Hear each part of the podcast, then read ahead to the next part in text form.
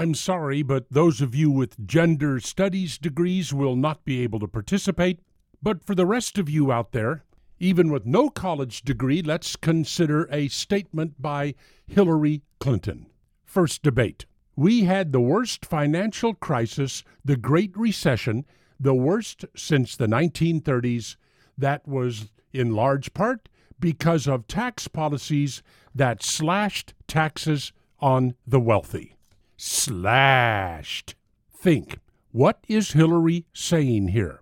She is saying that we had that great recession because the people who were allowed to earn that money were also allowed to spend and invest it instead of the government. Yes, if only the government had been able to take that money away from these people who earned it and the government spend it themselves, well, there wouldn't have been a recession. Yeah, that makes perfect, perfect sense, doesn't it?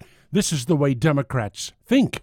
Remember, Hillary, businesses and corporations don't create jobs. To a Democrat, money is always better spent if it's spent by the government, not by you or me.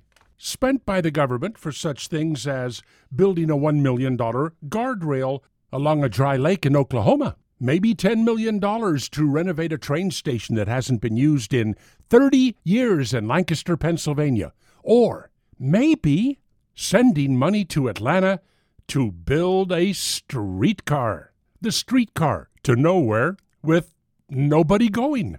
Yeah, if we just send more of our money to the government for them to spend, we'd all be so much better off.